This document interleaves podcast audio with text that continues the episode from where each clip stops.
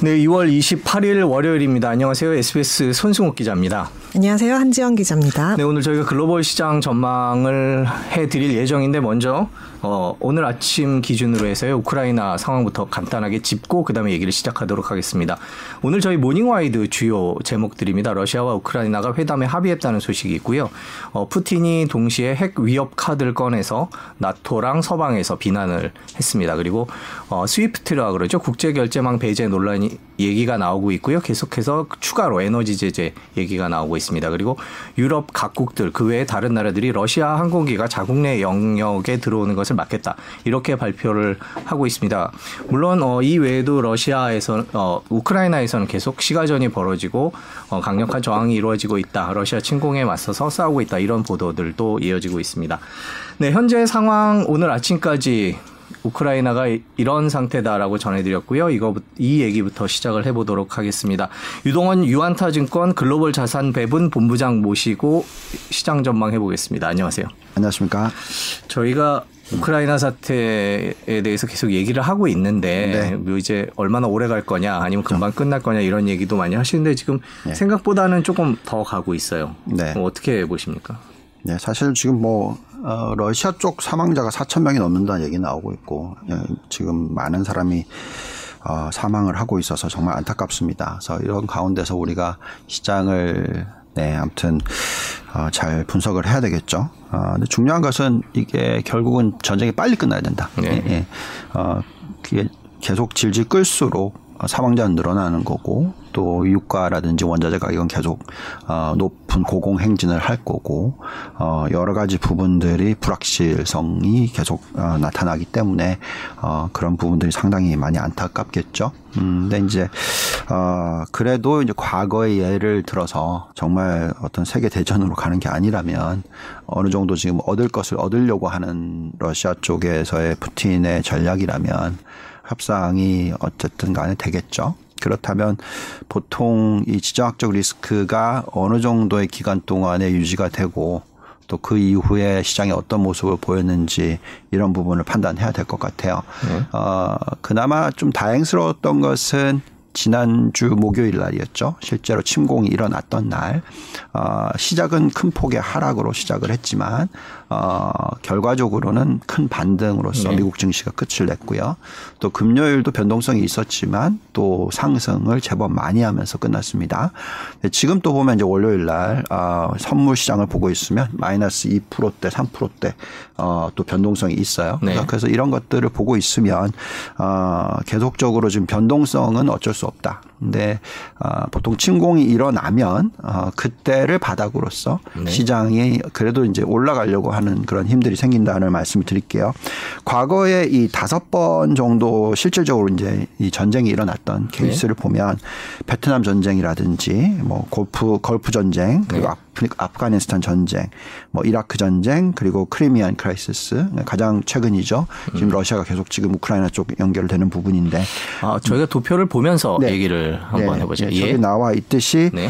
그 buy the invasion이라고 돼 있습니다. 그래서 무슨 얘기냐면 이제 공, 어, 침략이 되면 그때가 보통 한번 훅 빠지면서 네. 그 이후에 이제 반등을 하고 반등을 하는 기간에서 이제 변동성이 있을 수밖에 없는 것이고요.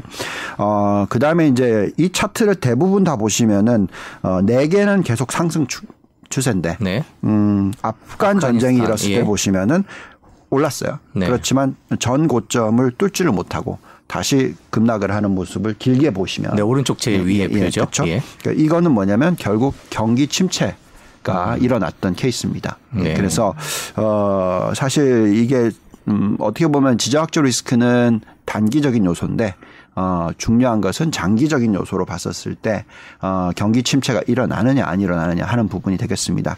어, 저희는 그 확률은 낮다고 생각을 해요. 네. 경기 침체로 바로 이어질 가능성은 낮다라고 생각하고 어, 지금 이 전쟁이 일어났기 때문에 관련해서 여러 가지 정책들의 변화들이 생길 수 있을 거고요.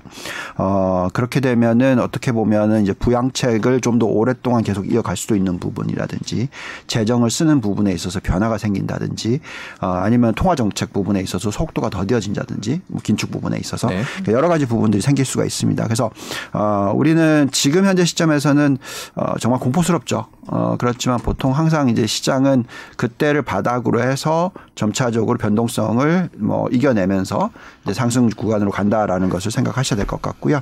어뭐 항상 보면 지난주 금요일도 그랬고 목요일도 그랬고 이렇게 반등을 하는 모습을 보여주고 있고 변동성이 있겠으나 좀 더 이제 지금 해야 될 일은 어 결국 어떤 업종들의 어떤 매력도가 있는지 하는 부분에 대해서 분석을 하는 그런 시간이다라고 말씀을 드리겠습니다. 방금 이제 뭐 공포, 공포다 이렇게 말씀을 하셨는데 네. 투자자들이 이제 이걸 공포로 여기고 있잖아요. 이런 지정학적 리스크가 음. 좀 이렇게 투자의 기회가 될 수 있는지 앞으로 어떻게 보세요? 어, 예, 기회가 될 수는 있습니다. 왜냐하면 이제 이게 지정학적 리스크라는 것은 과거에 음, 한두 번 있었던 얘기가 아니잖아요. 네. 예, 지금 1940년대부터 지금까지로 보면 어, 지난 60년 동안에 거의 22번의 이벤트들이 있었어요. 어, 그리고 보통 이제 하락 폭이 그 지정학적 리스크로 인해서 평균은 한 4.6% 정도 하락합니다. 어, 그리고 이제 하락하는 기간을 보시면은 약 한 20일 정도. 그러니까 한 3주 정도예요. 아, 그리고 나서 이제 되돌려요. 되돌리는데 걸리는 시간은 근데 좀 더 오래 걸립니다. 네. 어쩔 수 없겠죠. 왜냐 한번 빵 터지니까 막 팔고 나서 이제 좀 정신을 차려 보니까 이제 어떻게 해야 될지 이제 생각을 해야 되는 부분이라서 그래서 그럼 얼마나 걸리느냐? 그러니까 딱 두 배가 걸려요. 그러니까 빠진 기간이 어 20일이면 이제 재상승해서 그 고점으로 되돌아가는 시간까지 걸린 시간이 43일입니다. 예, 그래서 한 두 배 정도의 시간이 걸린다고 말씀을 드리겠고요.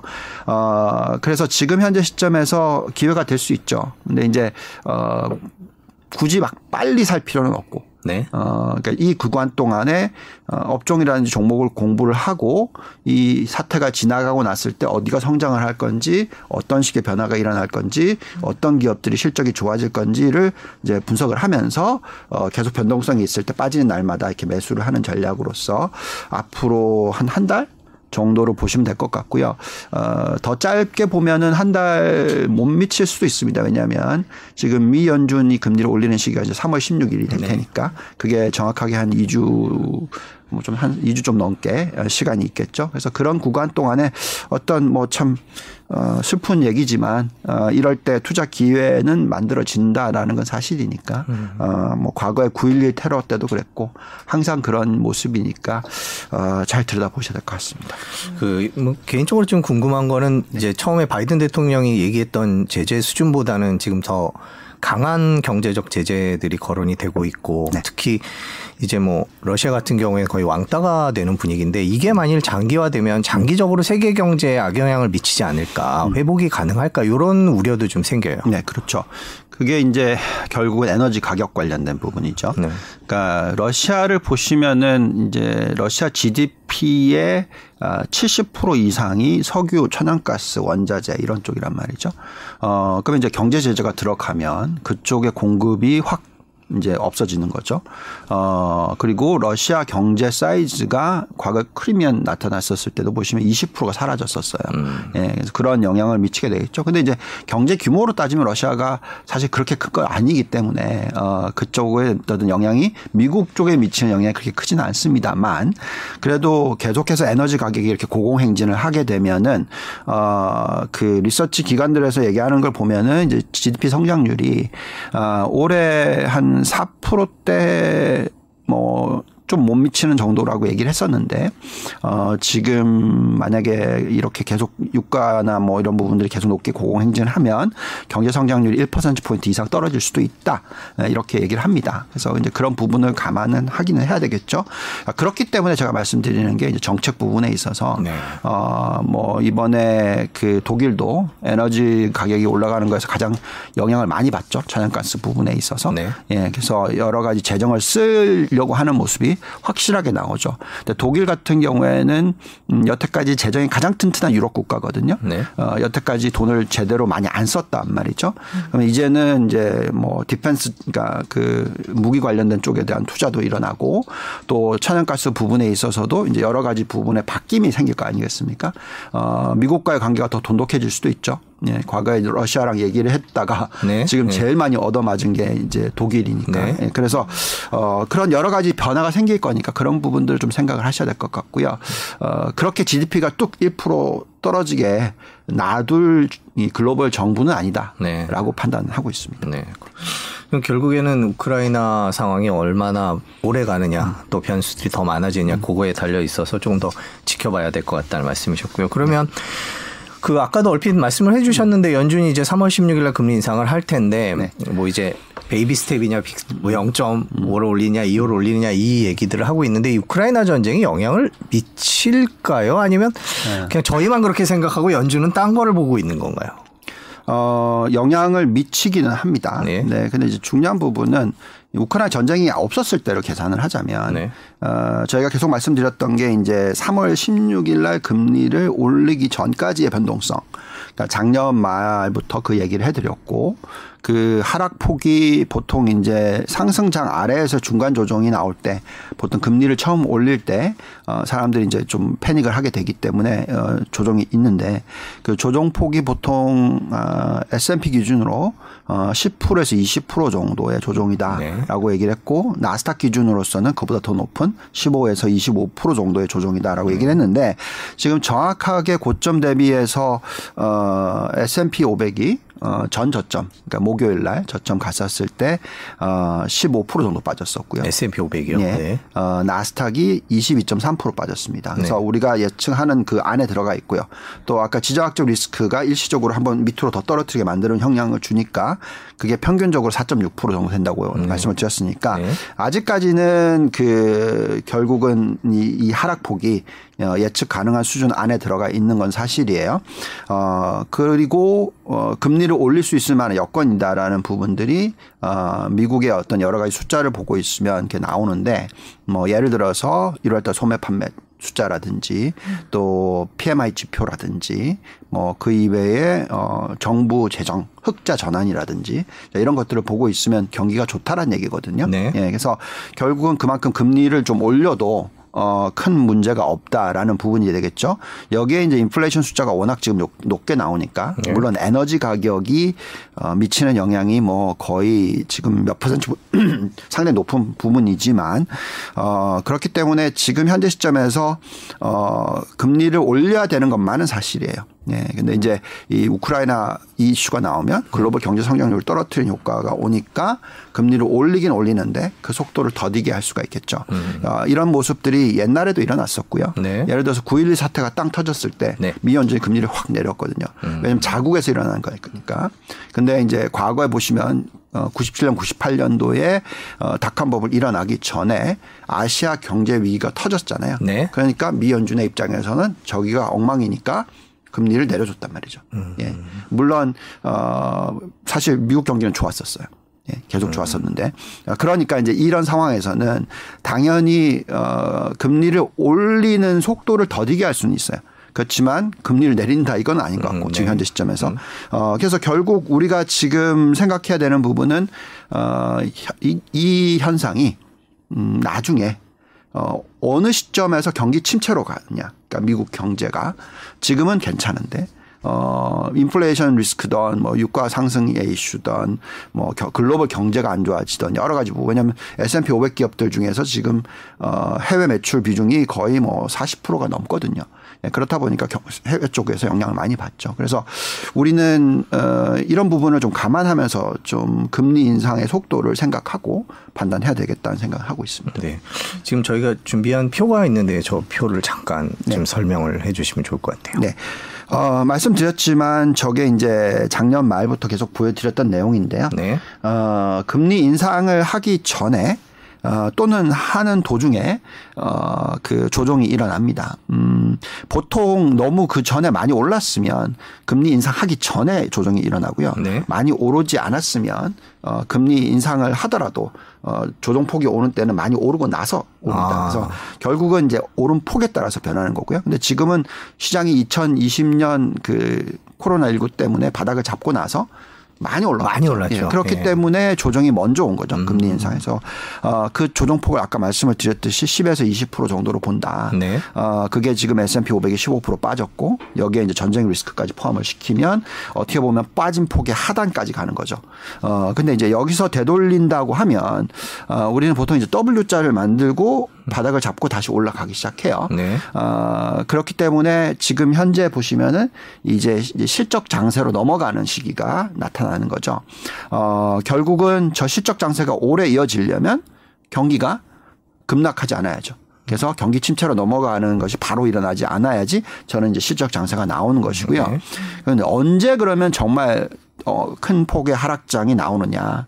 어, 그거는 어, 이 경기가 워낙 계속 좋다 보니까 어, 미 연준이 금리를 많이 올리고 나서 그래서 금리가 지금 0%인데 올해 연말까지 뭐 1%에서 1.5% 올릴 거고 또 내년 말까지 또 2%까지 올릴 거고 내후년 말까지 2.5%까지 올릴 거고 그러면 이제 많이 올리잖아요. 네. 장기 금리가 안 올라가고 있으면 왜냐하면 글로벌 경제 성장률이 지금 뭐 여기서부터 좀 어떻게 음 여러 가지 이슈 때문에 더 올라가기보다는 이제 안정을 찾는다고 치면 결국 단기 금리가 올라오고 장기 금리는 안 올라간다고 치면 2.5% 금리를 올리면 장단기 금리 차가 역전이 되는 네. 현상이 나오죠. 자 그렇게 되면은 이게 이제 경기 침체로 이어질 수 있는 환경이 만들어지고요. 어, 경기 침체는 보통 장단기 금리 차가 역전이 되고 나서 어, 약 한 16개월에서 17개월 뒤에 옵니다. 음. 이 과거 평균이에요. 어, 그러니까 이제 우리가 지금 예측하고 있는 거는 어, 저게 지금 실적 장세가 나오는 내- 내용을 네. 말씀드리는 거잖아요. 그 실적 장세가 어, 금리 차가 역전되기 전까지 또는 그 후 1년까지 또 가능하다. 어, 그러면 우리가 지금 생각하는 거는 어, 올해 나중에 이제 4, 4분기 정도 되면 제대로 반등을 할 거고 내 후, 내년 그리고 내후년 정도까지는 계속 지수가 올라갈 수 있는 그런 여건은 된다라는 거죠. 그래서 어, 물론 이제 뭐 어느 정도로 금리를 빨리 올려야 되는지 또 미연준이 어떤 액션을 취하는지에 따라서 변합니다만 지금 현재 시점에서는 어 미국 정부가 지금 미국 연준이 어 하는 정책을 보고 있으면 어 계속해서 이제 경기를 안정적으로 유지시키려고 하는 노력을 할 테기 때문에 어뭐 제재 부분도 그렇지 않습니까? 지금 뭐 석유 관련된 쪽은 러시아 제재를 좀 그렇게 타이트하게 하지 않고 있고 그렇죠. 네. 자 그런 부분을 감안했었을 때 우리가 지금 어 경기 침체로 바로 넘어간다고 생각하시지는 마시는 게 맞겠고 실적 장세로 넘어가는 구간이 어 나타나면 그때부터 한 2년 정도 많이 보면 3년 4년까지도 어 지수가 상승을 할 수 있는 그런 여건은 된다라고 말씀을 드립니다. 지금 2020 올해 몇 년이죠? 이 년이죠. 2년이니까 네. 3년, 4년. 아, 요즘 세월이 빨라서 3년, 그렇죠. 4년 그 정도까지는 전반적으로 대세 상승장이다 이렇게 네, 마지막 좀- 끝물이죠. 그러니까 마지막, 마지막, 이제 네. 2009년부터 시작했다고 치시면 아, 그죠? 2009년에 네. 그 금융위기 네, 중간에 이제 네. 코로나 19는 이벤트성이었다고 생각하시면 네. 왜냐하면 빠졌다가 바로 올렸으니까 네. 두달 만에 그죠. 그래서 그거는 이제 아무래도 그 경제 사이클로 봐서는 억지로 만들어진 경기 침체죠. 네. 예, 그래서 어쩔 수 없는 부분이었던 거고. 근데 그거를 제외하고 코로나 19 터졌을 때부터 시작하면 이제 겨우 2년밖에 안 된 거니까 한참 더 가야 되는 건데 그렇게 생각하지 않고 2009년부터라고 치면 지금이 이제 길게 보더 보면 한 13년 차. 13년 예. 차네요. 예. 자, 그러면 이제 과거의 세큘러 사이클이 이어졌을 때 마지막으로 끝나는 케이스가 어 길면은 한 18년 정도 가요. 예. 어, 아주 길면 19년. 네. 좀 짧으면 한 17년 정도거든요. 그러면 앞으로 4년 정도의 어, 어떤 상승장이 더 나올 수도 있죠. 근데 그건 정답은 아닙니다. 네. 왜냐하면 금리를 얼마나 빨리 올리느냐에 따라서 장단 금리차가 언제 이제 역전이 되느냐에 따라서 이제 끝나니까. 그래서 이제 말씀드린 거는 만약에 미 연준이 뭐 정말 뭐 이거 우리는 인플레이션 잡아야 돼. 뭐 무조건 잡을 거야. 그래서 올해 연말까지 2% 올렸어요. 어, 그러면 이제 단기 금리는 어, 올라가죠. 2%까지. 근데 장기 금리가 지금 1.97이란 말이죠. 안 올라가요. 어, 지금 어쨌든 뭐 전쟁 위기도 있고 막 이렇다 그러는데 그렇죠. 이게 안 올라가겠죠. 그럼 이게 역전이 되는 게 연말이 되면 될 거 아니겠습니까? 자, 그러면은 그 후에 1년 뒤에는 대세 하락장 시작이에요. 음. 네. 여- 왜냐하면 경기 통계적으로 볼 때, 보면 네. 어, 17개월 후에 경기 침체니까 네. 보통 1년 정도는 가지만 나머지 한 7개월 전부터는 경기 침체가 일어나기 7개월 전부터는 하락을 시작한단 말이죠. 그러면 이제 이 시장이 어, 올해 연말에 장단기 금리 차가 역전이 돼 버리면 내년 중에는 다 던지셔야죠. 음. 그죠? 네, 지금은 그게 그건 아닌 것 같고 예. 1% 정도 1에서 1.5% 정도 올해, 올해 올리고 내년에 또 이제 추가로 0.75 정도 올리고 그러면 이제 빠르면 내년 말에 이제 장단기금차 역전이 된다. 그 후에 또 1년이니까 그러면 이제 2023년 말까지 괜찮게 보는 거죠. 근데 그게 이제 또 뭐 장기 금리가 경기가 괜찮아서 어 빠지는 게 아니라 조금씩 올라간다. 그러면 이제 올라가는 속도가 이쪽은 더디지만 이쪽은 빠르지만 그래도 장단 금리가 역전되는 타이밍이 2024년이 돼야지 될 수도 있는 거 아니겠어요? 네. 그러면 이제 그 후에 또 1년이니까. 그래서 이건 정확한 정답은 없어요. 그래서 미 연준이 어떤 스탠스를 가지고 있고 그 안에서 또 이제 왜 우리가 이렇게 얘기를 할 수가 있냐면 어 경기가 좋다라는 전제가 들어가잖아요. 그러면 정, 경기가 좋다라는 것은 그만큼 실적이 좋다는 얘기예요. 그래서 실적이 뒷받침되기 때문에 시장이 상승을 할 수 있다라는 거죠. 근데 그게 아니라 금리를 빨리 올리고 경기가 침체로 바로 가고 그러면 바로 실적이 안 좋아지는 모습이 계속 나올 거 아니겠습니까? 그러면 이제 꼭지를 찍는 게 빨리 올 수 있는 거죠. 그래서 어 우리는 그런 부분들을 지켜봐야 되는데 과거의 역사상 어 장내 금리차가 역전되기 전에 시장이 끝난 적은 없다. 없다. 네. 그래서 네, 지금 현재는 어 대세 상승장의 어떤 실적 장세로 넘어가는 구간이 어 올해 중에 오는데 그 타이밍이 지금 전쟁 이슈까지 엮어서 봤었을 때, 어, 또 지금 미국의 대선 부분에 있어서 어떤 중간 선거 같은 부분까지 감안했었을 때 올해 상반기는 어렵다라고 계속 말씀드려왔고, 어, 전 고점을 탈환하는 시기가 빠르면 올해 8월, 늦으면 뭐 올해 한 10월 뭐 이 정도 될 것 같고 그리고 나서 이제 4, 4분기 끝에는 좀 더 올라가서 연간 단위로는 미국 증시는 올라갈 것 같아요. 그렇지만 어쨌든 상반기에는 이제 변동성이 좀 계속 있는 부분 그 다음에 어 바닥을 이미 잡았을지 아니면 좀 더 내려갈지 부분에 대한 정답은 얼마나 전쟁이 빨리 끝나느냐에 따라서 또 나오는 거겠고요. 아, 정말 명쾌하게 정리해 주신 아니, 것 같은데 혹시 저희 뭐 주식을 시작한 지 얼마 안 되신 분들은 이 장단기 금리 차라는 개념 그게 또 얼마나 맞는지 이런 것들이 좀 익숙치 않으신 부분도 있는 것 같아요. 그거 설명을 조금 해주시면 어떨까요? 네. 제가 뭐 은행을 거의 한 30년 들여다봤으니까 네. 그 은행이 만들어내는 사이클이죠. 어, 장내 금리 차라는 것은 어, 우리가 이제 보통 장기 금리가 올라가면 은행주 보험주 사야 된다 뭐 이런 얘기 하잖아요. 네. 예, 왜 그러냐면 어그 이제 일드 커브가 스티프닝 된다는 것은 이제 장기 금리가 올라가고 단기 금리 안 올라가요.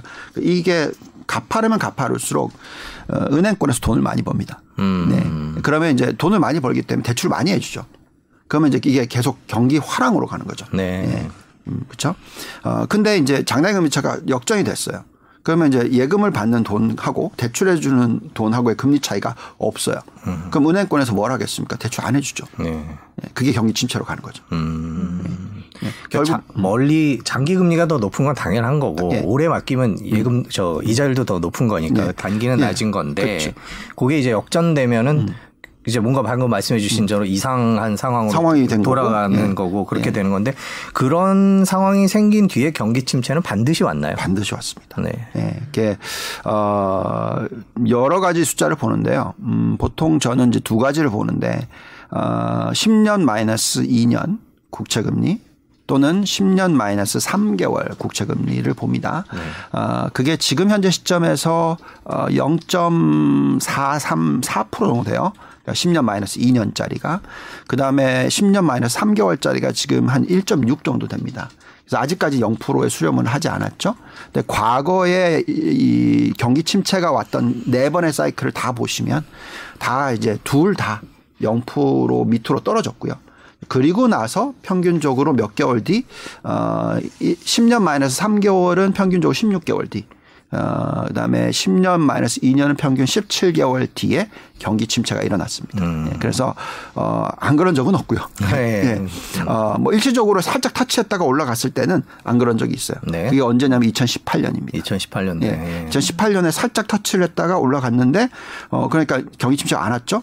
그러다 보니까 오 괜찮다고 생각했는데 이제 코로나가 터지면서 억지로 또 만들어낸 음. 그래서 경우죠. 코로나 올 때 원래 그거 왔어야 되는 거 아니냐는 얘기들도 있었죠 당시에. 네, 네. 예, 근데 그 그때 살짝 터치한 걸 제외하고는 대부분 음. 어, 경기 침체로 이어졌으니까 저희가 한번 계속 지켜볼 필요가 있다라는 네. 말씀을 해주셨는데 뭐 저희가 쭉 들어보면 올 상반기는 조금 어려울 것 같고 하반기에는 좀 나아지지 않을까 이렇게 전망을 해주셨는데 네. 지금이 버블이다 뭐 이런 얘기도 있는데 그건 어떻게 보세요? 네, 그거는 이제 그 뭐 느낌상 네. 많은 분들이 막 버블이다고 얘기를 해요. 예, 그러니까 작년 12월 달만 하더라도 많은 이제 비관론자분들이 얘기했었을 때, 어, 우리나라의, 아, 우리나라가 아니라 이제 그 미국의, 미국의 시가총액이 어, GDP의 뭐 거의 200%가 된다. 뭐 이런 얘기라든지, 어, 뭐 또 PSR, 그러니까 이렇게 이 매출과 시가총액을 비교한 그런 숫자들이 있잖아요.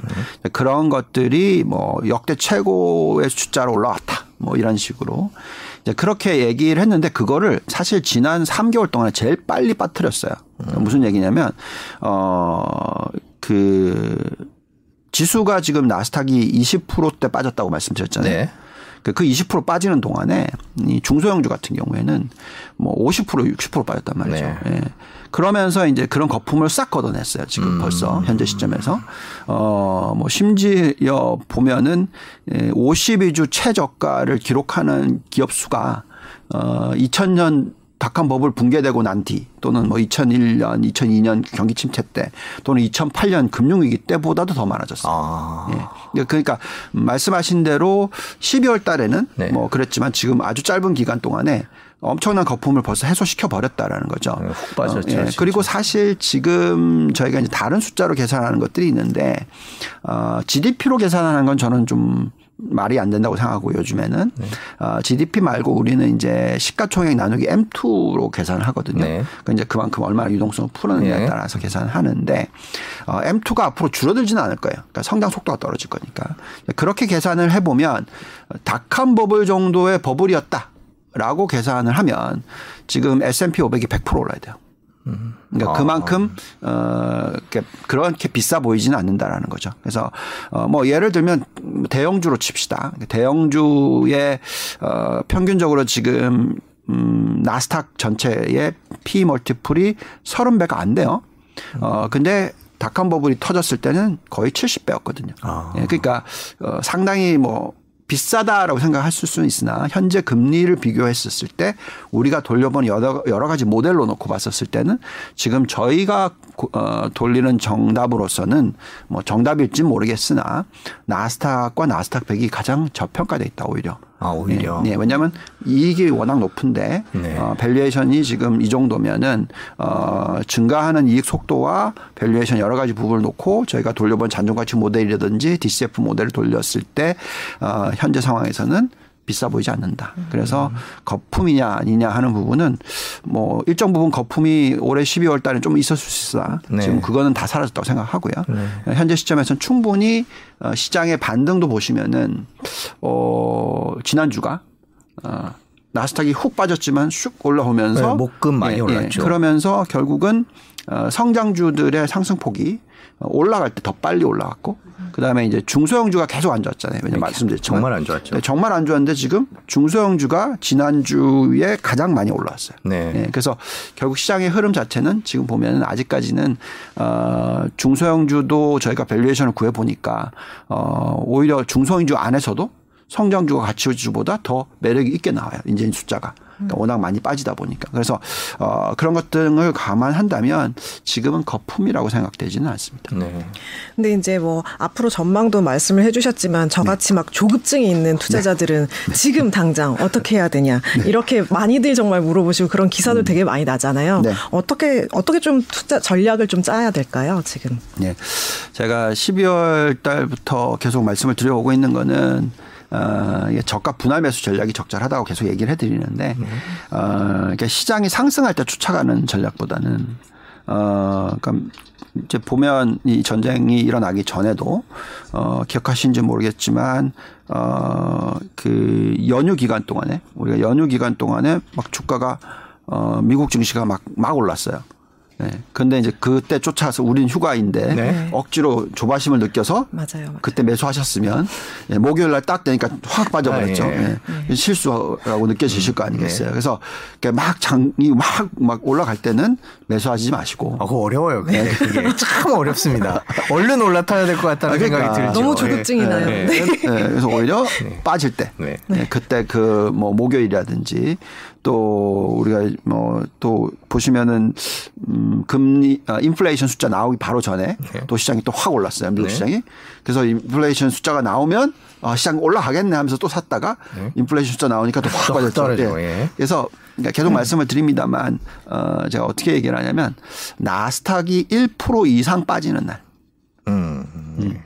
어, 만약에 이제 지금 현금 있으시다면 미리 이미 물려 계시면 어쩔 수 없고 그냥 아무것도 하지 마시고 네. 어, 뭘 하셔야 되냐면 그런 분들께서는 내가 가지고 있는 종목이 좋으냐 안 좋으냐 이것만 이제 공부를 하시고 어, 만약에 안 좋다고 생각하신다면 이제 그거를 좋은 종목으로 바꿔놓는 작업을 하시고 어, 만약에 현금을 지금 많이 들고 계신 분이라면 이미 이제 침공은 일어났고 네. 여기서부터 변동성이 있을 것이나 상승을 한다라는 감안을 한다면 어, 변동성이 있을 때 하락일 날 파- 사셔야 되는 거고 상승일 날은 안 사셔야 되는 거죠. 네. 네, 그래서 그럼 100을 들고 있다면 음, 빠지는 날, 그러니까 나스닥이 1% 이상 빠지는 날 전체 포트폴리오 내가 100을 실, 그걸 다 실는 게 아니라 10%씩만.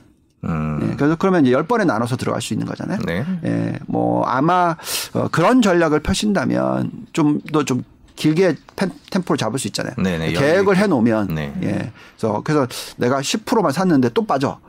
그럼 또 10%더 산다. 이건 아- 지금 당장 사는 게 아니라 네. 그날은 이제 10%만 사시고 끝. 네. 예, 그리고 좀 이제 기다렸다가 또 1% 빠지는 날 나오면 또 10% 사시고 음. 그런 식의 어떤 전략이 적절하다 말씀을 드리겠고요. 근데 저는 제 입장에서는 어 지금 정도의 리스크가 반영이 됐다면 저는 지금 현금 소진을 거의 다 했어요. 아. 예, 그래서 그냥 이미 들어가신 분들은 물려 있다면 종목만 예, 업종만 그러니까 공부를 하셔서 아 이게 앞으로 회복할 때 제일 많이 탄력을 받을까 안 받을까 그러니까 이 생각을 하셔야 된다는 거죠. 음. 어, 그럼 결국 이제 업종과 종목 얘기를 해봐야 네. 될것 같은데 지금 뚠뚜님께서 어, 주린이는 잘 모르겠네요. 그럼 뭘 사야 하나요? 네. 아, 그, 너뭐돼 님께서 본부장님 고생하신다고 목소리가 안 좋다고 걱정을 하시는데 자 주린이는 잘 모르겠네요. 뭘 사야 되나요? 저희가 이제 현재 계신 관계로 종목을 얘기하기는 한계가 있으니까 저희가 어떤 분야가 맞는지 네. 한번 여쭤보고 싶네요. 네. 자, 우선 지난 그 한 6개월만 놓고 보면은 성장 주냐 가치 주냐라고 얘기를 했었을 네. 때 어, 당연히 가치주들이 훨씬 좋았죠. 네. 그리고 성장주가 나빴습니다. 어, 그래서 제가 성장주를 더 좋아하긴 합니다. 네. 왜냐하면 장기적인 큰 그림을 놓고 봤었을 때. 어, 그래서 사실 뭐 지난 6개월만 놓고 보면 정답은 사실 성장주는 30만 들고 가고 어, 가치를 70을 정도로 들고 갔어야 되는 거죠. 뭐 그랬으면 훨씬 수익이 좋았을 겁니다. 그렇지만 저는 이제 계속 7대 3 전략을 고집을 하고 있는데 어, 이 사이클이 지나가면 지나갈수록 즉이 전쟁 리스크라든지 이런 변동성이 지나가면 지나갈수록 성장주의 퍼포먼스가 더 좋아질 거다라고 생각을 합니다. 자, 그래서 만약에 이제 어 정말로 스마트 하셔서 가치주를 지금 많이 들고 계신다면 그 이제 어떤 전략을 써야 되냐면 지금부터 한 3개월 내지 6개월 동안에 아까 말씀드렸죠. 지수는 어, 저가 분할 매수인데 어 그런 업종 같은 경우에는 고가 분할 매도 전략을 펴는 거죠. 그래서 뭐 하루에 오늘 지금 유가 보시면 거의 뭐 5% 폭등을 하죠. 네. 예, 이렇게 5% 폭등을 하는 게 나오면 보통 유가 관련주들이 튈 거 아니겠어요? 네, 오르가겠죠. 예, 그렇죠. 네. 그때 어 분할 매도를 하는 거죠. 조금씩 파는 거죠. 예, 이익 그렇죠. 본 예. 이익 본 거를 네. 그러면서 이제 전체 포트폴리오가 어이 가치주를 뭐 예를 들어서 100을 들고 있다. 그러면 30% 줄여야 되는데 음. 그러면 이제 그거를 어떻게 나눌지 매일 매- 매도하는 전략이 좋은데 어 우리가 이제 지금 오늘 보면은 이제 유가가 거의 어5% 정도 오르네요. 그죠? 네. 예. 그러니까 자, 이럴 때 보면은 이제 유가 관련주들을 저희가 이제 valuation을 막 구해 봐요. 어, 왜 제가 그렇게 얘기를 해 드릴 수 있으냐면 아직까지 상승 여력이 있어요. 그러니까 유가 관련주들이 특히 ETF 같은 경우에는 괜찮아요. XOP 같은. 네. 음. 게다가 이제 제가 좋아하는 종목이 데번 에너지인데 네. 어, 그 종목도 상당히 매력이 있어 보입니다만 큰 종목으로 가면 뭐 예를 들어서 쉐브론, 네. 뭐 아니면 엑슨, 엑슨모빌, 네. 뭐 어, 아니면 저기 마라톤 페트롤리움 이런 대표적인 미국의 대표적인 이런 큰 종목들 상승에 안 나와요 이제는. 음, 예, 충분히 오르막고 예, 오르막고. 올랐기 예. 때문에 근데 미리 팔 수는 필요는 없어요. 왜냐하면 유가가 계속 고공행진을 할수록 어쨌든 이거는 이제 위로 튈 때가 자꾸 나오니까 그러니까 그럴 때마다 파는 거죠. 음. 그러니까 빠지는 날 팔 필요는 또 없는 거죠. 그래서 그런 전략. 그다음에 이제 어또 가치주의 대표적인 게 원자재잖아요. 네. 예, 뭐 원자재 대표적인 종목들 보면 뭐 어떤 것들이 있나요? 뭐 그 BH 음, 어, 그룹이라는 게 있고, 네. 그 다음에, 어, 프리포트 맥모란 이런 종목도 아, 예, 있고 맥모란. 들어보셨죠? 예. 어, 그 다음에 이제 서던 코퍼, 뭐 리오틴토, 네. 글렌코어, 그러니까 유럽의 대표적인 원자재 관련된 뭐 종목들. 구리도 예, 있고, 예. 네. 니켈도 네. 있고, 예. 자, 이런 종목들도 마찬가지로 똑같은 전략을 펴는데, 네. 어, 원자재 중에서는 4차 산업 혁명과 연결되어 있는 원자재들이 있어요. 음, 뭐 네. 당연히 구리도 들어갈 거고 네. 그렇죠.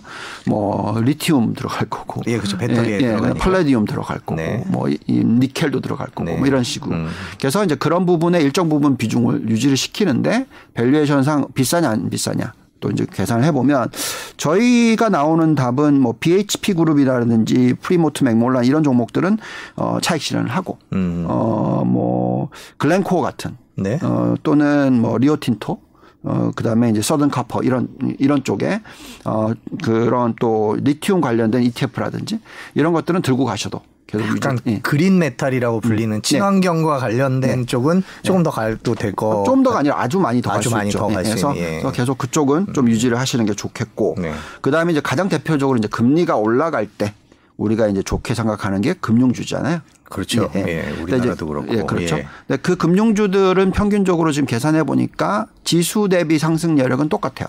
그래서 음. 나쁘지 않아요. 그러면 이제 음, 우리나라의 금융주의 전체 시가총액 비중이 예를 들어 10%다. 그러면 이제 내 포트폴리오 10%는 금융주 들고 가는 거죠. 네. 미국도 마찬가지로 글로 어, 미국 전체의 시가총액 중에서 10% 정도가 금융주다. 그러면 이제 10% 정도를 들고 가시면 되고, 근데 그거를 종목별로 구분해서 들어갈 거냐 별로 차이가 없어요 지금. 예, 뭐 JP 모건이든 웰스파고든 뱅크 오브 아메리카든 뭐 골드만삭스든 뭐 네, 대부분 뭐다잘 나가는 하우스들. 예, 뭐 예. 큰 쪽으로. 네. 아까 말씀드렸듯이 원자재나 뭐 유가는 큰 쪽으로는 좀 차익 실현하는 게 좋은데 네. 어, 금융주 같은 경우에는 큰 쪽이든 작은 쪽이든 다 괜찮으니까 그냥 아예 차라리 그냥 ETF로 사시는 게 나을 수도 있습니다. 음, 아, 아예 ETF 금융주와 관련된 예, ETF들이요. 예. 뭐 대표적인 어, ETF들이 있어요. XLF라든지 XLF, 예. 어, BFH라든지 네. 뭐 이런 음, VFH입니다. 네. 어, 그다음에 어, 지금까지 이제 쭉 설명드렸던 거는 이제 가치주고요. 그다음에 이제 가치 중에서도 배당들도 있잖아요. 배당주들은 일정 부분 들고 가시는 것도 좋습니다. 음. 대신에 금리 대비해서 배당이 월등하게 높은 종목으로 어, 그리고 계속 유지될 어, 그런 쪽으로 이제 들고 가시는 게 중요할 것 같고요. 어, 그 다음에 이제 우리가 가장 중요하게 생각하는 게 성장주라고 얘기를 하고 있잖아요. 어, 이 4차 산업혁명이라는 것이 이제 끝났다고 저희는 판단하지 않아요. 어, 그래서 참 뭐 오늘 또 어떻게 주가가 움직일지 모르겠지만 네. 어그 가장 요즘에 욕을 많이 먹 저도 욕을 많이 먹습니다만 네. 가장 많이 욕을 뭐 안타깝지만 어 욕이 예, 많이 많이 많은 분들이 그렇게 이제 안타까워하시는 그 ETF가 어 아크 인베스먼트예요. 네, 아크요. 예, 예, 네. 예. 작년까지만 해도 그 캐시우드 CEO가 되게 각광을 받다가 네. 최근에는 아주 욕을 먹고 있는 네. 대표적인 경우죠. 사실 그렇게 보기에는 어 저는 이 스토리가 끝났다고 생각하진 않아요. 음, 그렇죠. 어, 그러니까 예를 들면 간단하게 말씀을 드릴게요. 어 2020년에 3월 달에 바닥 잡았잖아요. 네. 자, 그리고 나서 왜 각광을 받았겠어요, 캐시우드가.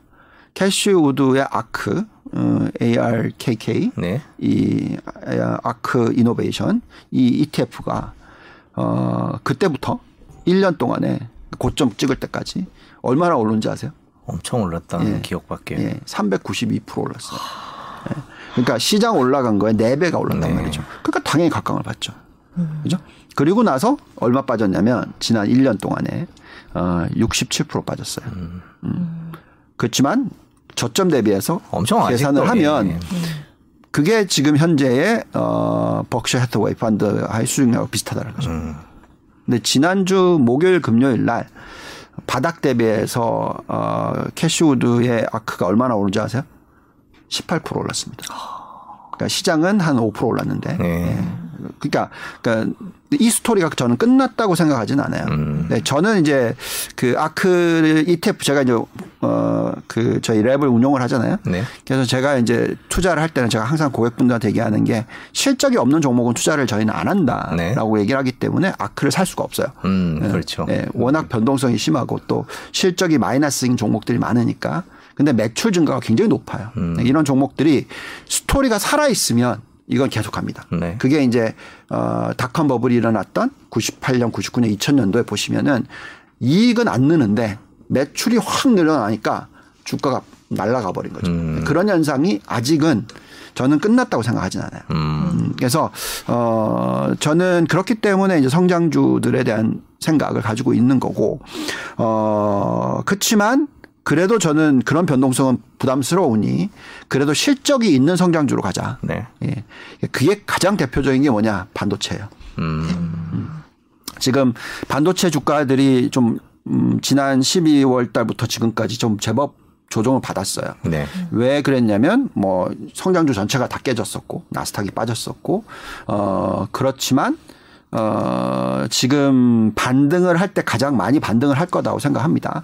그리고 지금 많은 분들이 이제 러시아와 이, 이 미국 간의 관계에 있어서 어 반도체 수출하지 마. 뭐 아니면 뭐 중요한 어그 원자재를 갖다 수출하지 마. 뭐 이런 식의 싸움이 일어날 네. 거라고 얘기하면서 지금 사실 어 반도체 가격이 폭등을 하고 있는 건 아시죠? 음, 네네. 예. 그래서 어 어떻게 보면 이제 유가랑 똑같은 거죠. 음. 예. 그래서 근데 지금 안 올랐어요 주가가. 그러니까 여태까지 많이 올랐다가 지금 지난 3개월 동안 많이 조정을 받았단 말이죠. 네.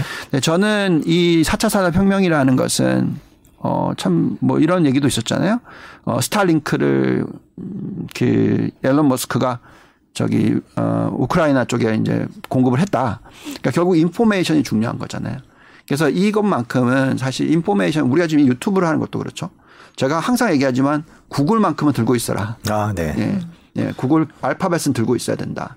이게 전체적인 어떤 인플레이션 낮춰주는 효과 플러스 알파 모든 어떤 혁, 그러니까 혁신을 가져가다 주는 거잖아요. 사실 저희가 시간을 정말 이제는 이 유튜브 만드는데 훨씬 더 많이 시간을 허비하죠. 저희 SBS도 지금 지상파뿐만 아니라 네. 이 유튜브 방송하는데 어마어마한 투자를 시작을 하긴 그러니까 했거든요. 그러니까요. 그래서 결론적으로는 어 그걸 하면 할수록 뭐가 필요하죠? 동영상이 많이 스트리밍이 돼야 되니까 당연히 반도체가 많이 필요해요. 음. 어 뭐 지금 자동차가 안 팔리는데 왜 안 팔립니까? 반도체가 없어서 안 팔리잖아요. 네. 그러니까 그게 빨리 안 나오니까 생산이 안 되니까. 그러니까 결국은 이 옛날에 반도체 수요가 과거에 뭐 예를 들어서 뭐 제조를 하면 어 제조업의 비용 중에서 뭐 2%밖에 차지를 안 했다. 그럼 이제는 막 10% 20% 차지하게 되는 거죠.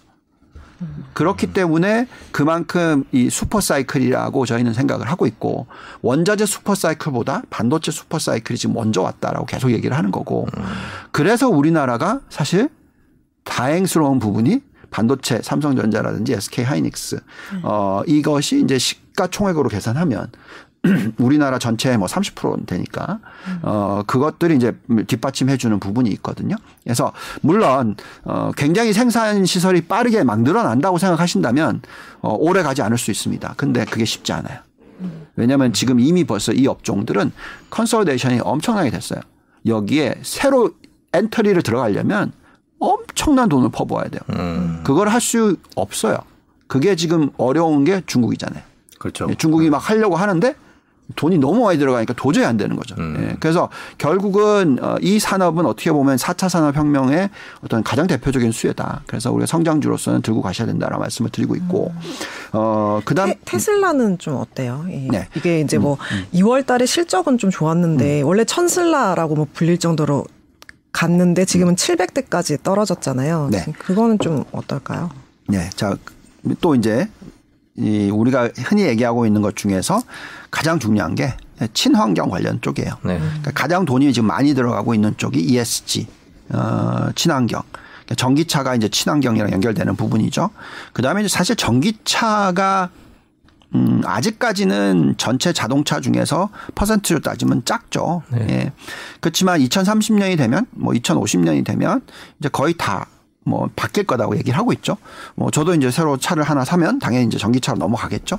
근데 그 인프라가 깔리느냐 안 깔리냐의 차이지만 근데 이제 그 깔리기 전까지는 어떻게 보면은 인플레이션을 자극합니다. 왜냐하면 자동차가 안 나, 못 사니까 네. 중고차를 자꾸 사거든요. 그러니까 중고차는 다 개솔린 관련된 차잖아요. 그렇게 그게 이제 가격이 많이 상승을 했고 어 중고차 가격의 상승이 미국의 인플레이션에 엄청난 비중을 어, 차지하죠. 예. 예. 그런 현상이 지금 나오고 네. 있는데 근데 이제 결국 전기차로 다 넘어갔다고 칩시다. 그럼 이제 어떤 모습일까요? 당연히 부품이 훨씬 적어지죠. 어, 그리고 훨씬 더 생산을 하는 데 있어서 어, giga factory들이 나와 있기 때문에 네. 어, 생산성이 훨씬 높아지죠. 어, 결국 그건 무슨 얘기냐면 어, 우리가 흔히 얘기하는 인플레이션을 낮춰주는 효과를 가지고 오는 거죠. 음. 그러니까 왜 아크가 테슬라를 10% 들고 있냐? 네. 그 혁신의 뭐 상징이다라고 얘기하는 거잖아요. 그러니까 혁신이라는 것은 이제 인플레이션을 낮춰주는 효과를 가지고 오는 회사들이에요. 그게 바로 구글도 마찬가지고 이런 거죠. 요즘에 유튜브를 통해서 지식을 얻는 컨텐츠가 훨씬 싸잖아요. 뭐 거의 공짜로 보고 있잖아요. 네. 근데 예를 들어서 이런 인포메이션 얻으려고 하면 옛날에는 엄청난 돈을 주고 사야 되는 거죠. 그렇죠? 그렇죠. 학원 가야 되고, 네, 되고, 그- 예. 그렇잖아요. 예. 그게 그럼 어떻게 되는 겁니까? 가격이 다운되는 거죠. 음. 그 인플레이션을 낮춰주는 효과를 갖고 오는 거죠. 그래서 저희는 테슬라가 전형적인 그런 기업이라고 생각을 해요. 음. 어, 그렇기 때문에 지금 가격이 너무나 싸다라고 생각합니다. 그래서 물론 천슬라 1200 같았을 때는 이제 여러 가지 이슈들이 생겼고 지금 800달러거든요. 800달러인데 저희가 돌려보는 잔존 가치 모델상의 적정 가치는 1300달러 정도로 생각하고 있어요. 그러면 이제 이런 거 똑같이 마찬가지로 빠졌을 때마다 사야 된다. 왜? 앞으로 계속 바뀔 건데 매출은 계속 늘 거 아니겠어요? 그렇죠. 그죠? 네. 매출이 더 이상 안 늘 거라고 생각하는 타이밍까지 음. 주가는 올라가게 되어 있다라는 거죠. 그러니까 지금 현재 이제 겨우 전기차 비중이 10%도 안 되는데 이게 나중에 50% 100%까지 간다고 치면 어이 테슬라가 경쟁력이 있기 때문에 어 기본적으로 이 전기차 관련돼서는 투자를 하셔야 되는 거고 그 다음에 그게 당연히 우리나라도 배터리 관련주들이 연결이 돼 있는 거고요.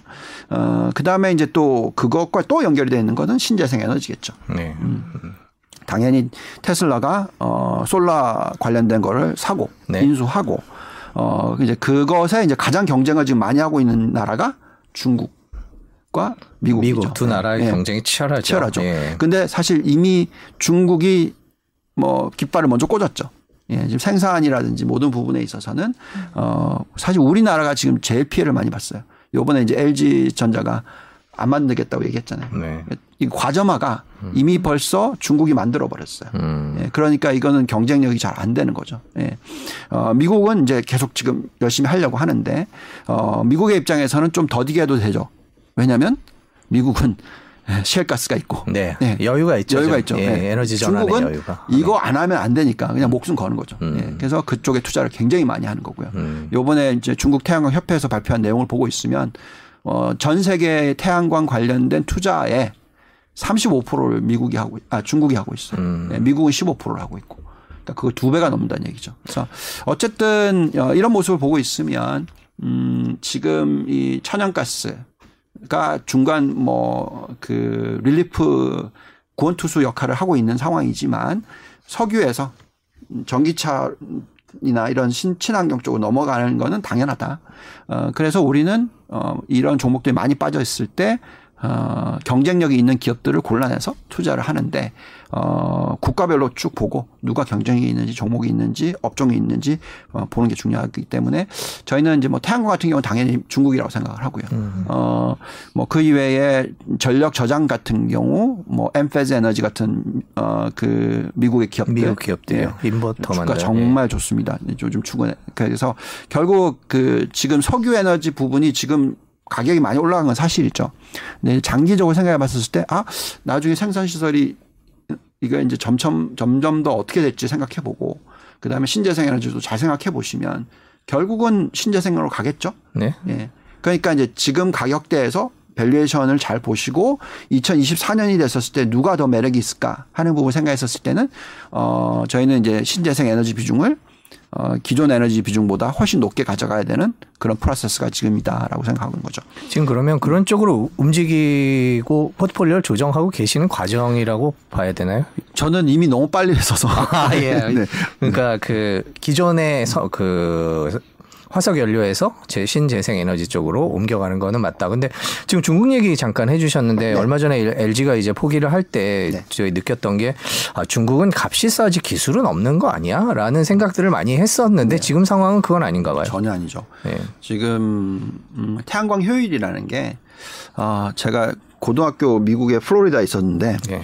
어, 그때마다도 이제 플로리다는 엄청나게 태양이 많이 세죠. 네. 그래서 미국이 보통 보면 집 위에다가 이렇게 볼록한 이런 태양해서 태양열 하는 게 있었어요. 네. 근데 그게 효율이 얼마였는 줄 아세요? 그때 1% 내지 2%예요. 태양을 쏘면. 음. 네. 그러니까 지금 이제 그 효율이 얼마까지 올라왔냐면 20%까지 올라왔어요. 네, 22%뭐 예, 좋은 예, 것들 예. 그 정도 하더라고요. 예. 근데 지금 음, 중국의 대표적인 애들이 이제 25%대를 본대요. 음. 네. 그래서 이제 경쟁력이 그 경쟁력 차이가 왜냐하면 투자를 많이 했잖아요. 음. 우리도 마찬가지잖아요. 우리가 지금 반도체에 있어서는 효율이 엄청나게 좋기 때문에 중국이 못 따라오잖아요. 네.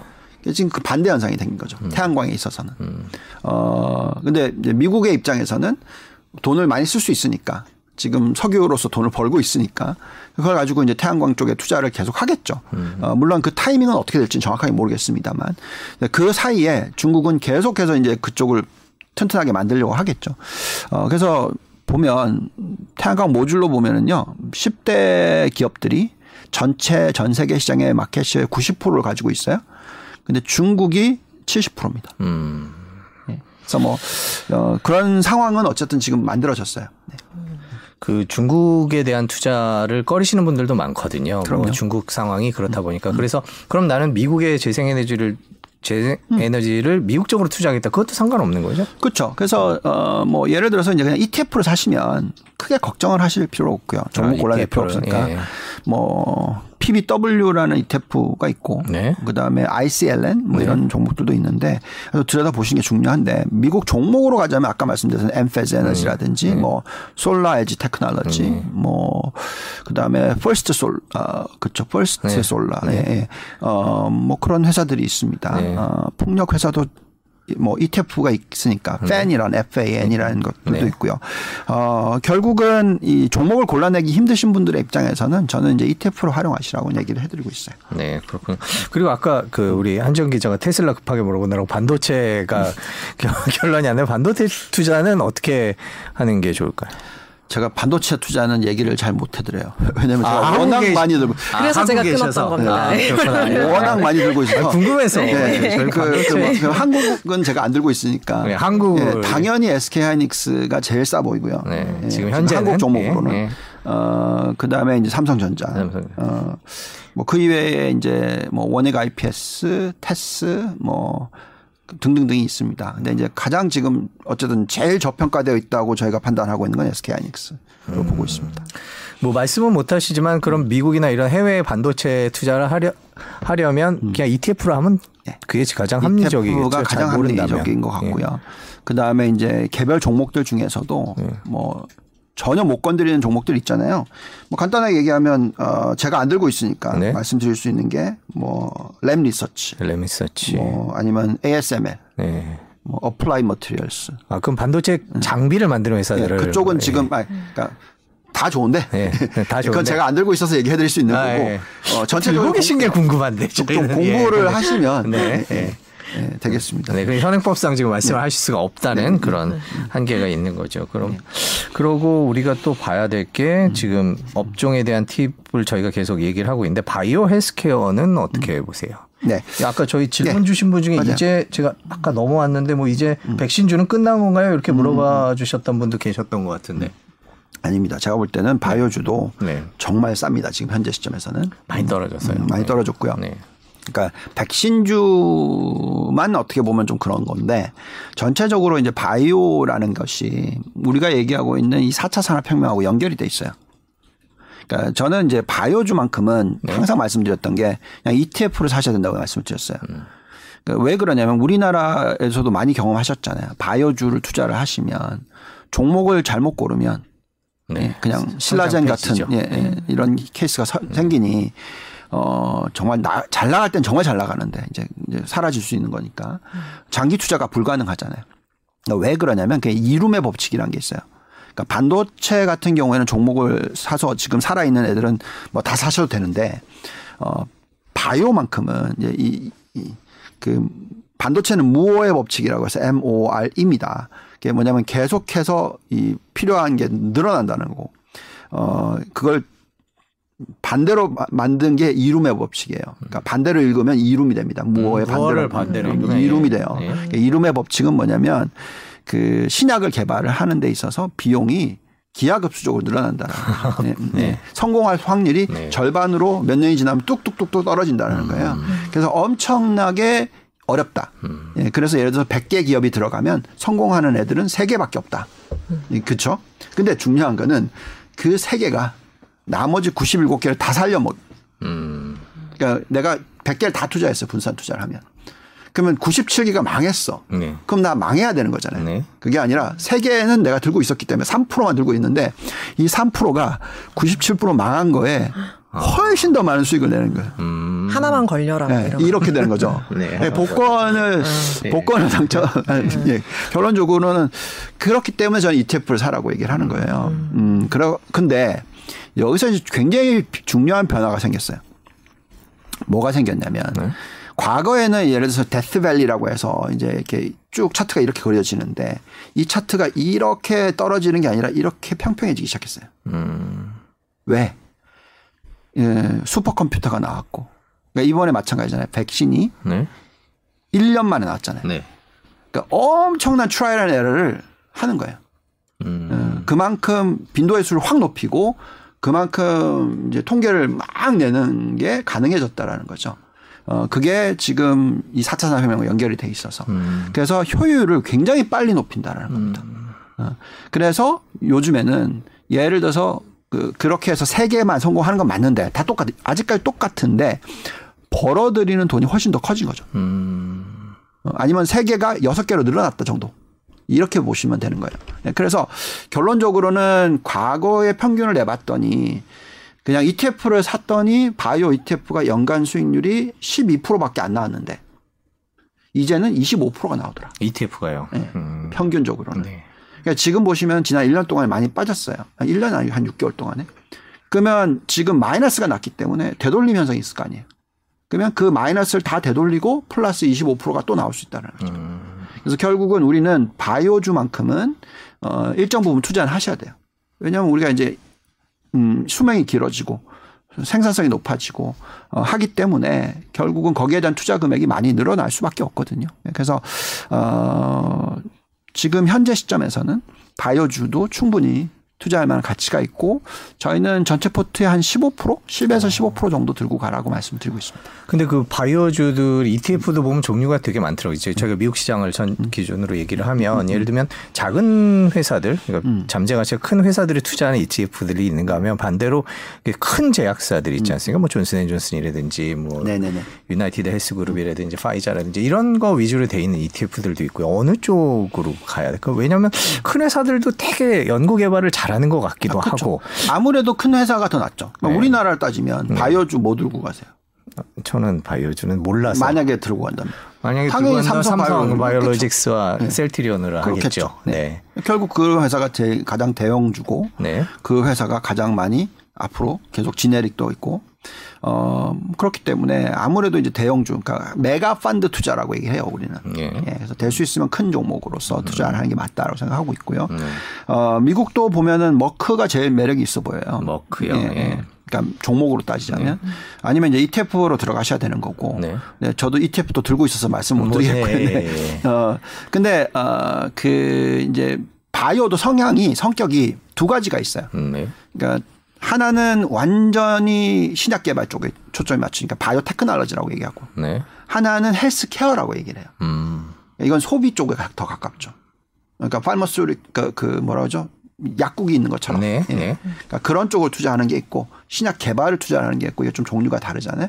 그래서 ETF도 그 비중을 보시면 내가 얼마나 공격적으로 투자할 건가 아니면 보수적으로 투자할 건가 바이오도 그렇게 하실 수가 있어요. 음.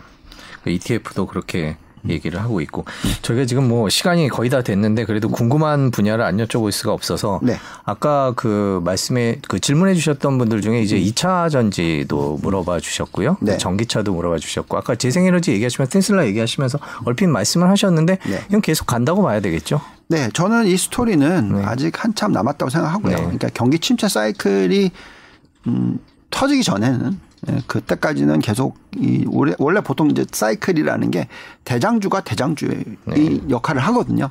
어제 우리가 다 아는 내용이잖아요. 그러니까 뭐 전기차, 전기차 배터리, 반도체, 뭐 바이오, 음, 신재생에너지 이게 다 사이클로 놓고 보면은 어 우리가 혁신 산업이라고 생각을 하고 있고 그다음에 이제 그나마 이제 여기서 우리가 좀 덧붙일 부분은 뭐냐면 가치주 중에서 그러니까 소비 소비 관련주들이 좋을 거예요. 왜냐하면 미국에 지금 워낙 펀디멘털이 좋습니다. 네. 그래서 뭐 근데 이제 소비의 성향의 변화 부분이 있어서 뭐 많은 분들이 뭐 어, 넷플릭스 뭐 아니면 디즈니 뭐 이런 얘기들도 막 하시잖아요. 네, 예. 저희 질문에 적혀 있었는데 네, 네. 넷플릭스와 시간이 디즈니 없- 예, 예. 어떻게 생각하세요? 예, 그러니까 그 그런 두 종목 다 좋아요.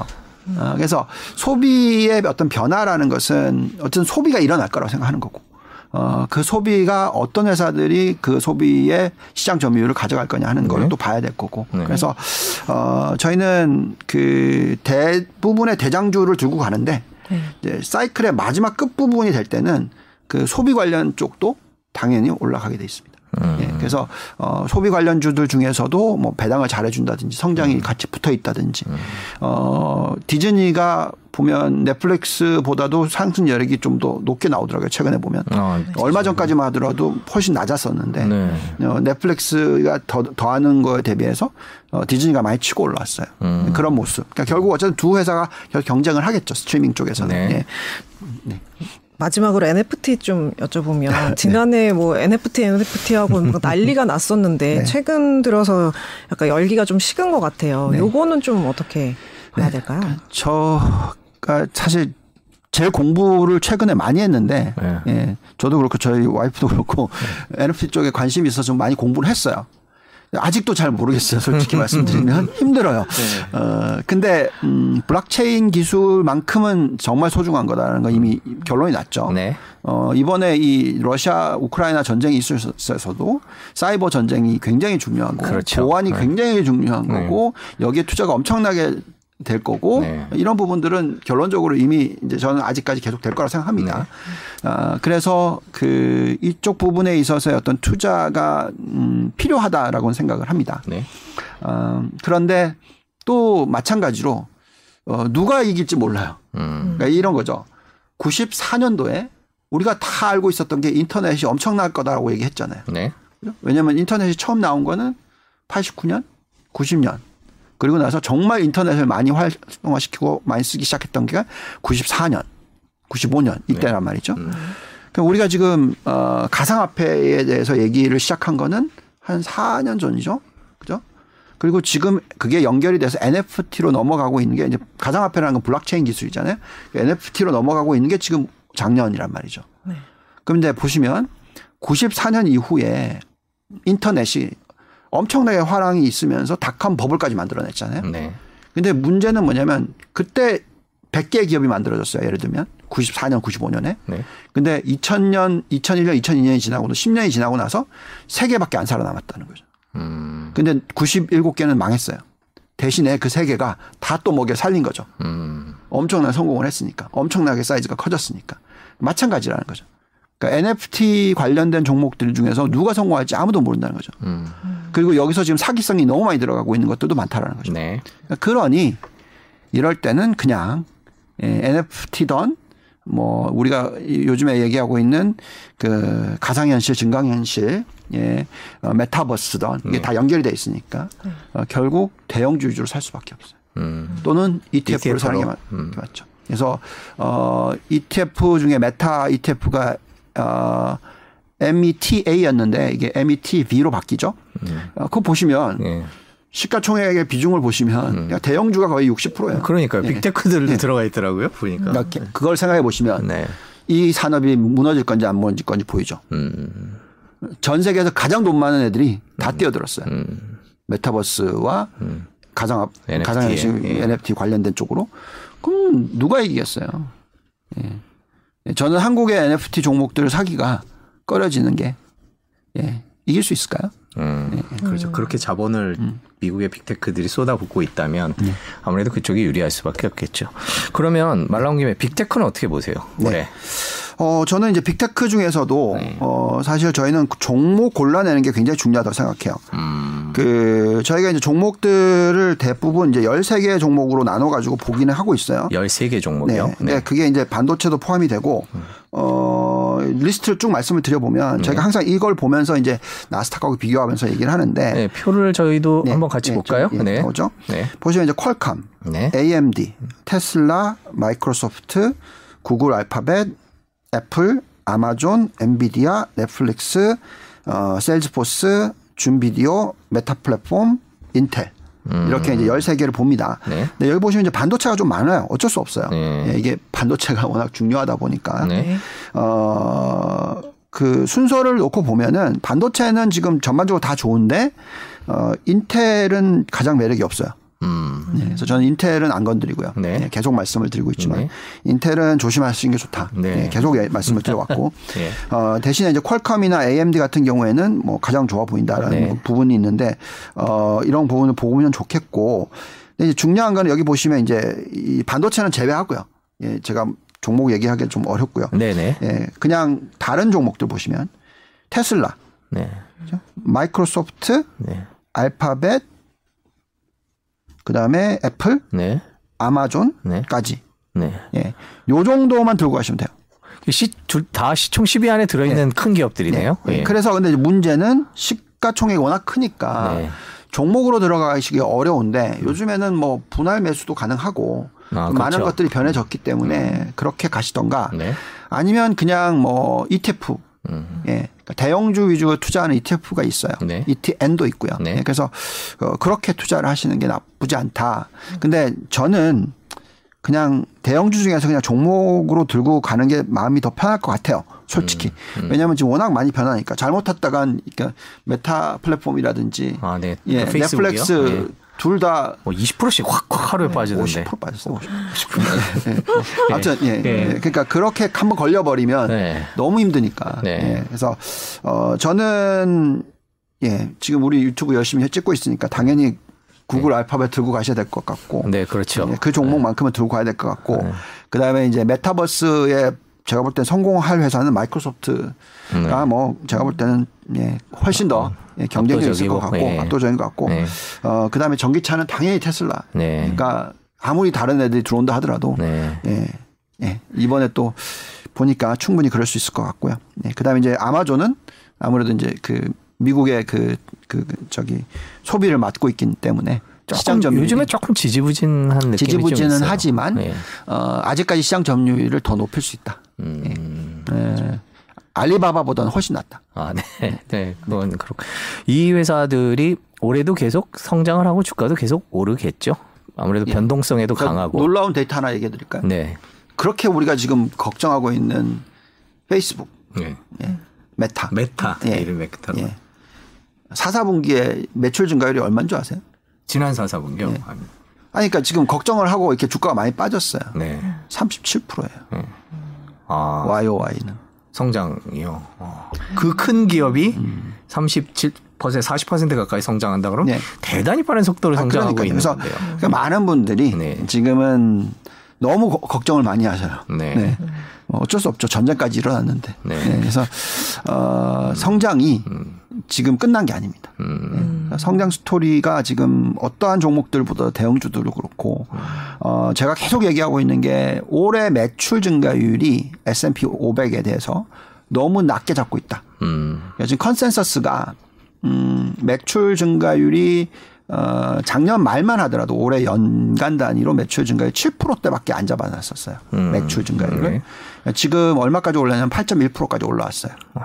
근데 제가 볼 때 이거 두 자릿수 올라와요. 매출 증가율이요, 올해. 네. 음. 그래서 그 매출 증가에 대해서 너무 낮게 잡으시면 안 된다. 음. 그게 기본적으로 지금 성장이 끝나지 않았다. 그렇기 때문에 대표적인 성장주라든지 우리가 계속 얘기하고 있는 대형 성장주들, 어, 4차 산업혁명 관련주들 그러니까 이런 쪽에 대한 초점은 계속 이어지시는 게 맞다라고 생각이 듭니다. 그러면 아예 그냥 예를 들면 뭐 스파이나 QQQ처럼 지금 나스닥이나 어차피 S&P 500이 많이 떨어져 있지 않습니까? 그럼 올해 미국이 연초에 대비해서 성장할 거라면 뭐 10% 성장을 예상했다 그러면 지금은 많이 떨어져 있으니까 그 이상을 기대할 수도 있으니까 그냥 관련 ETF를 들고 그냥 미국 시장에 대한 미국 시장 지수에 대한 ETF를 들고 가는 건 어떨까요? 그냥 마음 편할 아주, 것 같긴 한데. 아주 마음 편할 예. 수 있죠. 어, 그러니까 이, 이 얘기를 해드릴게요. 지금 미국이 음, 왜 저렇게 인플레이션이 높게 나오는 케이스냐면 이게 이 미국의 경기가 앞으로 화랑일 가능성이 높다는 거죠. 그러니까 그렇기 때문에 미 연준이 금리를 빨리 올려야 된다고 얘기를 하는 거예요. 어, 그만큼 또 세수가 많이 들어오고 있다는 얘기고요. 어, 그러니까 이제 재정이 흑자가 나왔다는 얘기까지 나오는 거죠. 음, 네. 네. 그래서 그 지금 어, S&P 500과 나스닥 같은 경우에는 어, 미국의 지금 개인들의 어, 저축률이 옛날에 제가 20년 전에 미국 이- 뭐 이럴 때는 가장 낮은 국가였잖아요. 저축률이. 저축자 예. 지금 뭐 8%대입니다. 저축률이 정말 높고요. 어, 게다가 이 가계의 순자산 가치가 GDP의 650%예요. 예. 우리나라가 400%거든요. 훨씬 높아요. 어, 가계 부채 비율이 70%대예요. 우리나라가 지금 100%가 넘어요. 어, 그러니까 소비할 수 있는 여력. 그러니까 지금 미국의 부가 지금 부강하다는 얘기예요. 그리고 다들 이런 얘기 했잖아요. 코로나 터졌을 때 미국은 이제 살릴 국가가 아니고 뭐 사람들 많이 죽어나갔기 때문에 뭐 별의별 소리 다 했고 그랬죠. 처음에 그랬죠. 예, 예, 그랬죠. 예. 근데 코로나 때문에 돈 제일 많이 번 국가가 어디예요? 미국이죠. 네. 그러니까 이게 이, 이런 거죠. 지금 현재 시점에서. 또 이번에 이 전쟁이 일어났는데 네. 누가 줬습니까 지금? 지금 돈이 미국으로 몰리고 있긴 하죠. 달러를 다 사죠. 그러니까 지금 마음이 불안하니까. 그뿐만이 아니라 지금 이제 독일이 어떻게 할 거예요? 독일은 이제 예, 천연가스를 천연가스를 러시아랑 끊고 딴 네. 데서 받아야 되겠죠. 미국밖에 더 있어요? 네, 예. 그러네요. 그렇죠? 예, 예. 그러니까 지금 바이든은 그냥 앉아서 이런 식으로 행동하는 부분이 지금 너무 다들 이제 이 국가적으로서 물론 그렇지만 어쩔 수 없어요. 그래서 미국 투자 비중을 낮게 가져가서는 안 돼요. 어, 물론 부채 비율이 높긴 하지만 그러니까 부채 비율이라는 것은 미국의 정부 부채 비율. 음, 그렇지만 이번에 이 사이클이 나오면서 부채 비율이 빨리 떨어질 거예요. 예. 예, 그러면 어떤 현상이 나오냐면 나중에 정말 경제 침체가 나왔었을 때 달러가 초강세로 갑니다. 음, 옛날에도 봤을 때 그때 보시면 달러가 어 그 플라자 합의하기 전까지 160 갔었고요. 그 다음에 금융위기 아 그 dot-com bubble 만들어졌었을 때 어 그렇게 뭐 아시아 대형 국가들이라고 얘기했지만 미국의 부가 워낙 강해졌었기 때문에 네. 우리가 우리도 망했었잖아요. 그때 그러면서 엄청나게 많은 회사들이 넘어갔죠 미국으로. 그때 보시면은 미국의 달러가 120 넘어가잖아요. 음. 예, 지금 97이에요. 충분히 120까지 갈 수도 있어요 나중에. 그래서 이거는 좀먼 후, 예. 침체 때 얘기가. 그렇죠. 예, 예. 예. 그래서 지금 당장은 아니지만, 네. 예. 그래서 결국 그때는 어떤 어떤 큰 위기가 터지는데 그 위기가 터졌을 때 또 더 강해지는 게 미국일 수밖에 없다라는 거예요. 지금 현재 타임- 타이밍에서는. 예. 예. 그렇기 때문에 우리는 미국 투자를 안 할 수가 없어요. 예. 예. 음. 그런 부분들도 앞으로 좀 미래를 생각하시면서 어, 그래서 어떻게 보면 삼성전자가 대단한 거죠. 예. 그러네요. 네. 예, 이런 상황에서도 그 저희가 너무 많은 시간을 뺏었는데. 마지막으로 네, 하나만. 지금 뭐 저기 뭐야 계속 마지막이라고 둘이 마지막이랑 마지막입니다. 마지막이다. 아, 계속 네. 희망고문 마지막이에요. 그 지금 솔직히 그 작년 연말에 이제 서학으로 서학 개미가 확 늘어나면서 지금 오셨는데 그때가 또 마침 그 지수가 높을 때고 그 이후로 많이 빠져서 힘드신 분들이 많은 상태예요. 특히 이제 뭐 첨단 작은 회사들 같은 경우 특히 뭐 미래를 바라보고 투자하신 분들이 참 많이 어려운데 한 말씀 해주신다면 어떤 말씀을 해주실까요? 네. 어, 미국이던 한국이던 그 중소형주 투자는 절대로 전체 포트폴리오 20% 넘어가지 마셔야 됩니다. 네. 그 왜 그러냐면 성공할지 안 할지 잘 몰라요. 어, 그렇기 때문에 어, 현재 펀드멘털이 좋다 그래서 그게 계속 이어질 수 않을 수가 있어요. 하루 아침에 사라질 수가 있어요. 그래서 미국 투자를 하실 때도 어, 포트폴리오 구성만큼은 정말 중요하다. 그 다음에 성장이 없는 종목은 사면 안 된다. 예. 그래서 그런 부분들을 다 감안하시면서 투자를 하시면 어 잘 버티실 수가 있고 그나마 미국 투자는 10년 사이클로 보면은 고 빠졌을 때만 제외시키면 정말 높은 수익을 낼 수가 있어요. 그리고 또 이런 얘기를 해드릴게요. 어 과거에 통계가 나왔는데 어 그냥 투자를 안 하고 있는 것보다 계속 들고 가는 게 훨씬 수익이 좋았다. 예를 들어서 내가 타이밍을 맞추려고 샀다 팔았다 해서 어 가장 많이 오른 날, 그러니까 10년으로 놓고 봤을 때 오른 날을 10번을 미스해버리면 수익률이 빵이에요. 음. 그러니까 무슨 말이냐면 10년 중에 열흘을 투자를 안 했는데 이 열흘이 공교롭게도 다 많이 올라간 날이었다라고 네. 치면 치면 예. 그건 수익률이 10년이 없어요. 그냥 통째로 날아가는 거죠. 음. 그러니까 그, 그렇게 하시면 안 되고 네. 그냥 계속 들고 있다가 네. 예. 계속 시장에 있어라. 있으면 예, 예. 결국 연간 수익률은 네. 예, 지난 20년을 따지면 S&P가 10% 훨씬 넘죠. 아 그러니까요. 예, 예. 그러면 당연히 부가 쌓인 거잖아요. 매년 연말 가슴 아플 때가 있죠. 네. 그 연말에 뭐 네. 지수에만 투자했어도 몇 퍼센트인데 혼자 사고 팔다 보니까 그대로더라. 네. 뭐 이런 그래서 얘기를. 너무 일희일비 하시면 안 되고 한국 시장은 어쩔 수 없지만 미국 시장만큼은 어, 서학개미님들께서는 좀 진득하게 투자를 하는 존, 존버, 조- 존중하며 네, 버티는. 그렇죠. 네. 근데 항상 종목에 대한 공부는 하셔야 돼요. 네. 네. 내가 들고 있는 게 내가 아니 뭐 땅을 사시거나 네. 집을 사실 때 네. 저게 20년 동안 개발이 안 될 때 사면 안 되잖아요. 아, 그럼요. 그러니까 몇 번을 현장에 공부를 가보죠. 하셔야죠. 네, 예, 네, 예. 그래서 내가 내 아, 정말 노력해서 번 돈을 투자를 하실 때는 예, 오래 들고 있을 때를 투자를 하시는 게 맞다 말씀드리겠습니다. 네. 참 오늘도 진짜 훌륭한 insight 주셔서 감사합니다. 마음이 불안할 때 이런 위로가 마음 개인적인 얘기기도 한데 네. 마음이 불안할 때 이렇게 위로해 주셔서 감사하고 저희가 틈날 때마다 네. 좀 워낙 바쁘셔서 저희가 모시기가 참 힘든데 네. 저희 작가님이랑 해서 또 조만간 뵙도록 아, 하겠습니다. 알겠습니다. 또 상황이 너무 급변하니까요. 그러게요. 예, 예. 네. 하여튼 오늘도 긴 시간 고맙습니다. 네, 감사합니다. 예. 감사합니다. 네, 월스트리트 지금 1시간 넘게, 어, 1시간 15분 넘게 글로벌 시장, 특히 미국 시장 중심으로 살펴봤습니다. 음, 여러분들 투자에 지금 뭐 실적이 좋든 안 좋든 현금이 있으시든 없으시든 어, 투자에 도움이 됐으면 좋겠습니다. 저희는 내일 모레 수요일 날 다시 찾아뵙겠습니다. 시청해주셔서 고맙습니다.